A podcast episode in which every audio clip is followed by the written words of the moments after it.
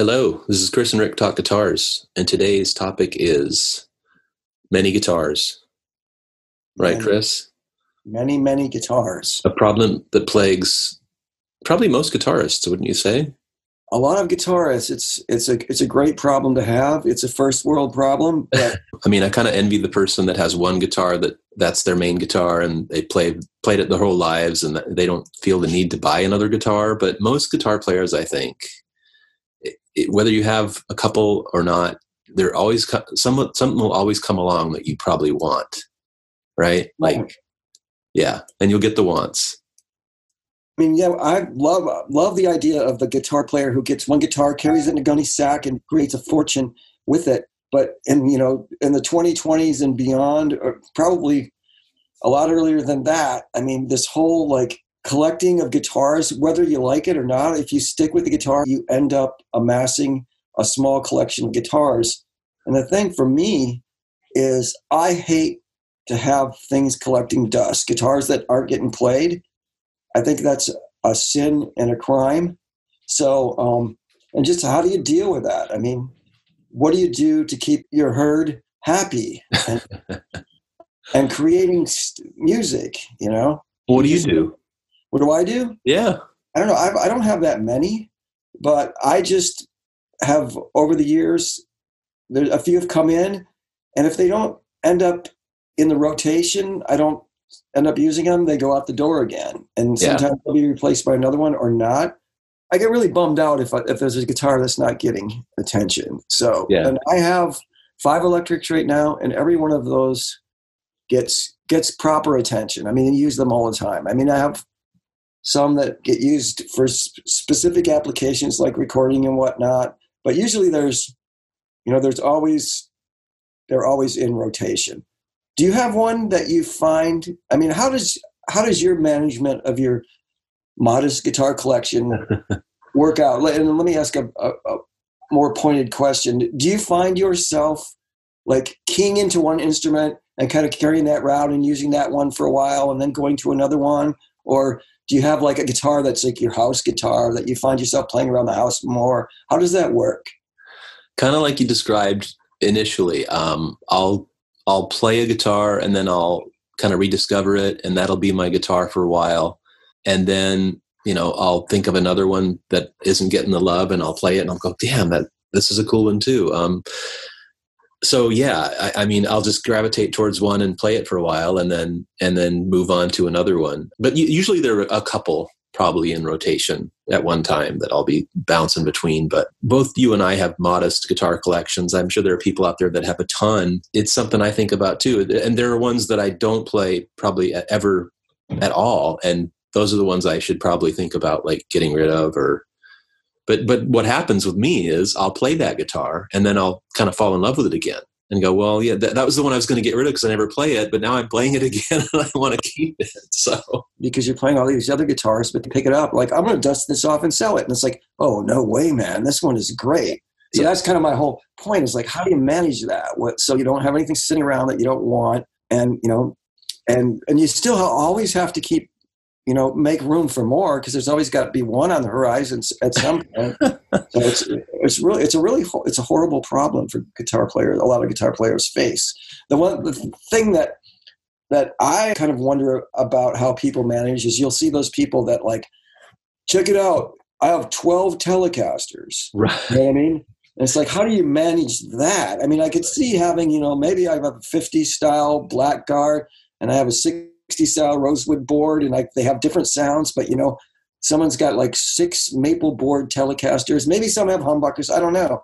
It's it's something that you do have to think about, and people will always say they're tools, they're like screwdrivers, and that's true. And if you're actually creating art and making a living off of it, they are tools, but they're much more than that. I mean, they're actually writing partners and things like that, so you get attached to them in ways that you would never get attached to a screwdriver or a wrench. But, I'm a lot of people will say that. And it's true to a certain extent, but, I mean, there's a lot more going on there. They're I hate to say as dorky as it is, they're your little children or something. And my whole point of this is how do you keep all your children happy? You know, and then there's like string changes, you know, and like setups, and you know, giving them the kind of attention that they need. Exactly. I don't go overboard cleaning my guitars. I don't think I've ever polished a guitar, but one thing I do dislike is dust. I'll knock dust. I don't like dust on a guitar because it's just, this guitar isn't getting played because why is it dusty? Yeah. So I'll knock the dust off. Yeah, I totally agree with you on the tool thing. To me, they're much more than tools. And I think to most people, they're much more than tools. Yeah, they do become your children, and then, you know, you get attached to them in so many different ways. But as tools, it is, I think it is cool to have a Tele or a Strat or a humbucker guitar or things like that, so that you have you're covering all the different ranges of sounds you can get out of a guitar. And there are guitars that will, you know, kind of cover a lot of ground on their own. But yeah, it's kind of nice to have different guitars that sound different and play a little different. It's funny when you were talking about dust on guitars, or that dust, you know, neglecting guitars.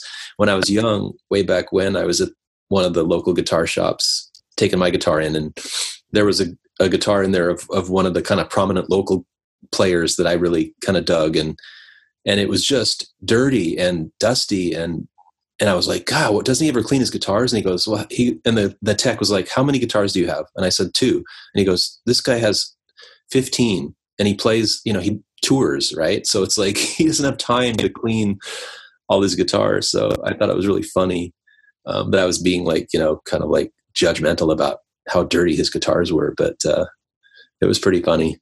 Your kid has no shoes. Exactly.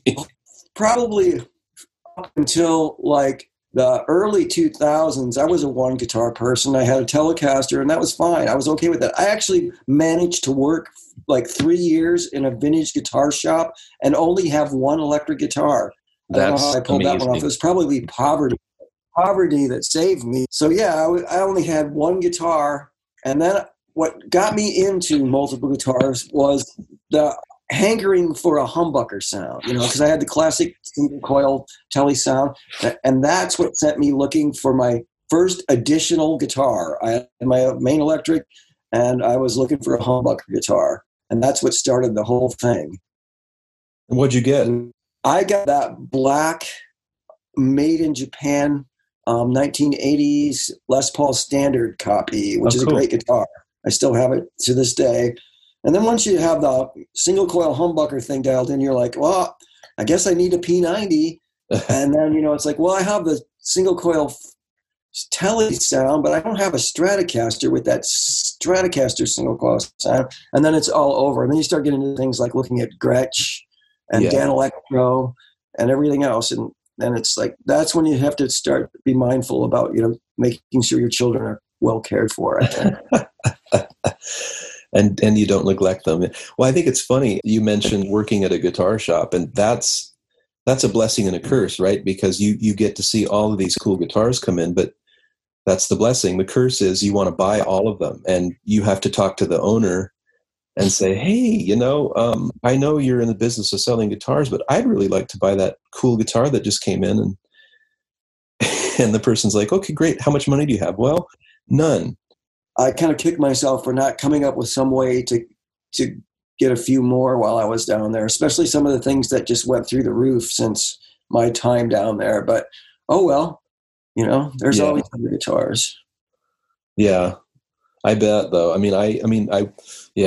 worked there briefly, but so luckily I didn't get, but I go in there a lot, and I see guitars that come in, and being friends with a person that has a shop too is another curse, because, you know, but luckily I've never had I've just gone in and bought things outright and straight up, and not tried to like work some deal or anything. But yeah, that's the way I am too. I like usually look at things and think they cost what they're asking for them. I'm not a big wheeler dealer kind of person. So I don't either. I don't do much haggling, but what is your right now, if you were going to like go play guitar right now around the house, what would you reach for? Right now, it's that V, man. I'm still childhood V. Though childhood guitars are very important. So that's the guitar that you had back in the '80s. Yep, that was your main electric guitar, and then just a couple years ago or so, you found one online and revisited your childhood, right? Yep. Yeah. And the cool thing is, it's just a cool guitar. You know, it's like being reminded of what great guitars those things are. You know, it's just a slab of mahogany, you know, thin body, really nice sized neck for my hand, the cool humbuckers from that era, that I think the T-tops or the other ones. But yeah, it's just a great guitar. Yeah. It's a 1980 Flying V, correct? Yep. Cool. Black. Yep. Just like the one you had in the 80s, right? Totally. Just, you know, a few months, it's only a few months away from the one I had, actually, which is cool. That's so true. So that's the one I'm playing. I'm playing it to death, and then I play that Antigua Strat too. Those are my main two guitars right now. You know, that Antigua Strat, and you've got the hankering for a big head Strat, which I think is interesting. It is interesting, especially because Strat has always been like my least favorite classic American guitar. But I always find myself thinking about when I have one, and now I'm like, got Strat head over, you know, a big headstock bullet truss rod, 70s Stratocaster, kind of like black with all black trim, maple neck. Yep. Very specific thoughts that I find myself daydreaming about. But, you know, I was like, I am so much, I mean, I wonder if this happens to a lot of people my age or our age. You know, nostalgia drives so much of this hobby anymore. I find myself drawn to things that I was drawn to way back when I first started. And luckily that stuff happens to be really cool. Cause like you know, I've mentioned 1,000 times, I got my childhood guitar 3 years ago. I went back and found the guitar that was really influential for me when I was starting out. And I have that and I love that. I play that all the time, but you know, it seems like everything I make, what purchase I make, whether it's a pedal, an amp, or a guitar, it's always something from the golden era of, you know, when the dawn of my guitar playing. Yeah. And that stuff just happens to be cool. I mean, you know, those 70s Strats, if you find a good one, they're really cool guitars. They're totally different from a 50s or 60s Strat. They're, you know, they're bulkier, sometimes heavier. They're, you know, they're just weird, but they're also great. And there's a lot of cool music that was made by them. So I don't think there's anything wrong with lusting after one of those. No, not at all. And I think that's another interesting thing about guitars is there's just so much attached to them. Like you're saying, they're just not inanimate objects. They're, you know, they're works of art. They're musical instruments. They're, you know, your children. There's this nostalgia attached to them. You know, that's why I thought it was so cool, like during the kind of the alt years of rock and stuff where people were buying. And at the time, you know, the cheap instruments were the 70s instruments. So people were buying like all these 70s guitars and amps, you know, that were young alt rockers. And they were buying those things because they were cheap, but they also realized that they were cool instruments too. And so, you know, these instruments, again, that were kind of like the lesser instruments, like, you know, the Mustangs or the Music Masters or all that other stuff, or even like, you know, the 70s Strats and things like that. People were buying them, or the Starcaster, for God's sake. That thing was, you know, that thing couldn't get sold when it was first, was brand new, you know? Right. So I think it was kind of cool to see that happen, that people were attracted to these kind of less desirable guitars. But now all these things are becoming, you know, quote, vintage. Right. So even the 70s instruments are. Oh, yeah, yeah. And the farther back you go in the 70s, like if you look at Stratocasters, 1970 is like three times what, you know, a 1979 is. So my process back before, you know, you start out as a guitar player, you know, and you get whatever you can get. If you're lucky, maybe, you know, your parents help you out and you get something good. But for a lot of people like myself, the journey upward was kind of a struggle, and every time, for everything that you brought in, something would have to go. And that's the way it was for years. It's like, okay, I really want a new guitar. I need a new guitar. My playing has grown. This one, I've outgrown this guitar. So I'm going to take this guitar and I'm going to either sell it or trade it and get the next thing. So it was always this one in, one out. And once you become a bit of a guitar collector, then you have to grapple with, I know a lot of people will take like I need a new guitar. I'm gassing for a new guitar. So I found one that I really want. So I'm going to take this, and get rid of this, and then throw some money in and get that. The way I've managed to do it is I try to just only get things I want. So I've been really good about keeping where I am and bringing something else in. You know what I mean? It's like, you know, I guess if I was looking for the right thing, I might get rid of multiple guitars and put them towards something else. But I more than anything end up with a collection that is based on classic American guitar sounds. Yeah. So, you know, let's say I did get a Strat in, since I have a rosewood board Stratocaster, it would have to be a maple board. It'd have to be maybe from a different era with a totally different sound. So I could justify having both. Otherwise it's just like, oh, I want another Strat, get rid of this Strat. But any of that makes sense. It's just the way becoming collectors of guitars, there's little games that we play with ourselves and others around us to kind of like curate our collection. Yeah. And that's what I do too. I try to do that. But what's fun, like I said before though, it's funny because that's what I try to do. I try to just get all the guitars that I think, you know, check the boxes of what I want. And then there'll be some guitars that I haven't played in forever.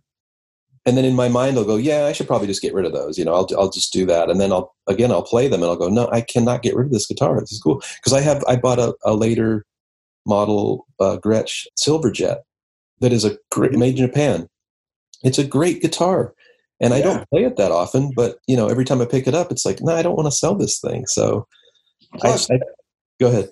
Oh no, I was going to say, plus that guitar is like a classic guitar sound that you have, even if you're not playing it. Yeah. If you do, I mean, you have that sound at your disposal now. Right. And I even said, you know, I don't like to have stuff I have around that I'm not playing, but there's something like I have a resonator that I don't play that often. Yeah. Hardly at all, but it's such a unique sounding instrument that I want to have it. My mandolin's the same way. I'll go months and months and months without touching my mandolin, but I would never get rid of it because when I need a mandolin sound, it's the only thing that's going to sound like that. Yeah. Because, you know, so that Gretsch is like, it's got its own unique pickup, sound, construction, everything. So you have that cool rootsy sound at your disposal. So that one makes sense to hang on to. What else you got? Let's get rid of your guitars. I've got that Starcaster that was another coveted guitar from my childhood that I have in my arsenal. And again, I don't play that very often, but every time I pick it up, it's like, I don't want to get rid of it. And they reissued those. And I don't really care for the reissues. So they didn't go all out on the reissue. They kind of cheaped out. They didn't build the right bridge. I know. Part of that guitar. So they just slapped, you know, and the Gibson style with the stop tail piece. Yeah. And yeah, that was kind of lame. I mean, the original bridge on those things is pretty cool and adds to the vibe of those guitars, I think. I agree, and it's because they string through the body. It's of the semi-hollow body, which is crazy, and then that big, you know, weird bridge. Yeah, but for me, again, yeah, those are all idiosyncrasies that I love about that weird guitar, you know. But yeah, so I've got a couple Les Pauls, and then again, there's one that P90 Les Paul that I don't play it often, but I pick it up and it's like, I can't get rid of it, man. It's like, go ahead. I said, if you do get rid of it, give it to me. Oh, right. You'll be the first I call. You're on speed dial. But like you're saying, this is first world problems and these are all great problems to have. But it is interesting because they do, for me, you and I are so much alike in terms of, I really get attached to these guitars. And so having that mindset of like, okay, well, I'm going to just circulate things through the old collection. It sounds good in theory, but again, you know, once I reacquaint myself with some of these guitars, it's like, it's hard to let them go, even though I don't play them that often, you know? So, but I'm sure a time will come where it's like, okay, you don't play this thing. You got to get rid of it, you know? Right. And so I'm sure that time will come. I can feel it with a couple of them, like that Strat I have, that reissue Strat that we always talk about, that Sunburst. It's a great guitar, but I never play that thing. Never, never. And so... Right. Well, yeah, if you can turn something into something you never play into something you do play, yeah, I mean, that's great because you'll be inspired. Yeah. Yeah, I mean, I think I don't have a problem because I don't have that many. I'm thinking if I had 15, I might start having problems. You know, and again, I mean, this isn't a problem. It's really not a problem, but it's it's something I think about. You know what I mean? Yeah. I don't want to be wasteful. I'm like, I like the idea of cool guitars being out there for people to have access to. And if you're not using it, put it out there. Yeah. You know, kind of my thought. So luckily with 6 electrics and a couple acoustics and whatnot, I'm able to keep them all, you know, all. I mean, one of my favorite guitars is my Telecaster, which was my main guitar forever. It's a 1990 52 reissue Telecaster. Yeah. That's probably the one I play the least around the house until I go to record something.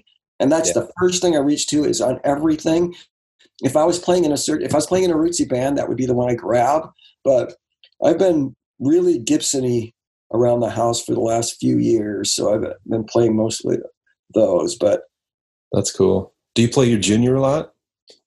I drag it out every once in a while. If I'm playing live, which I haven't been able to do for the last year, that's the one I grab. It's either that or the other Gibson. But I have played it around the house. But there's a lot of times the Strat gets played around my house because, you know, for what I'm usually doing on it, it's really clear and clean, and there's just something about it that I've been enjoying lately.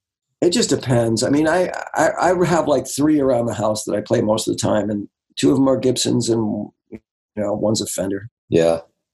Well, another thing I enjoy doing, you and I do this, or we have in the past, where it's a kind of a cool way to circulate whatever guitars you have is to do a guitar swap. Like, I've brought over like that Strat or stuff for you to just play on for a while and tinker around with.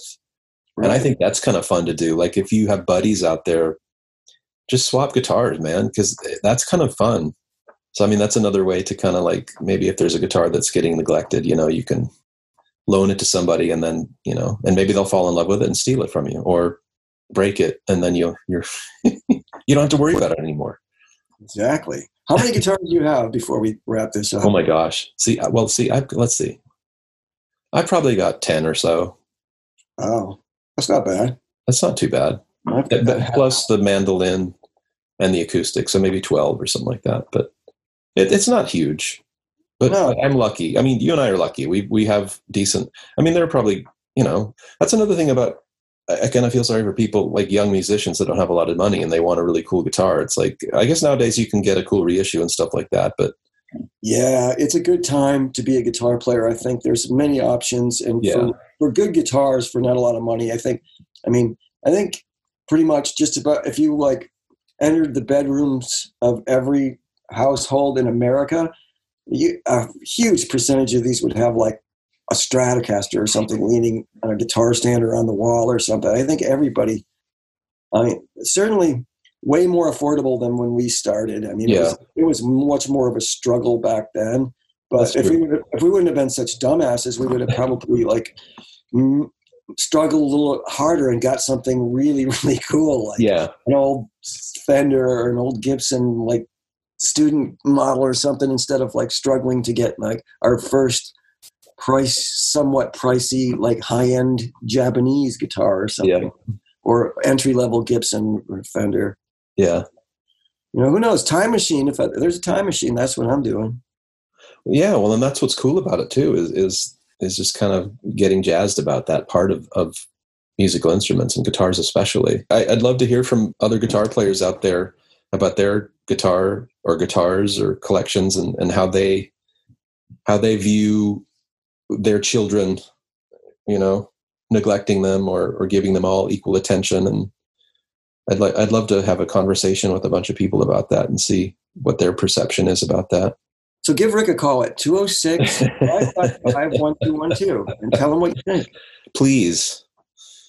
Well, cool. Well, thanks for listening, everybody. And, you know, keep your eyes peeled on social media. We like to post stuff, and I think we're going to post some stuff on the blog because, it's been a while, but yeah, check us out on social media. Check us out on chrisandricktalkguitars.com. Thanks for listening. Bye.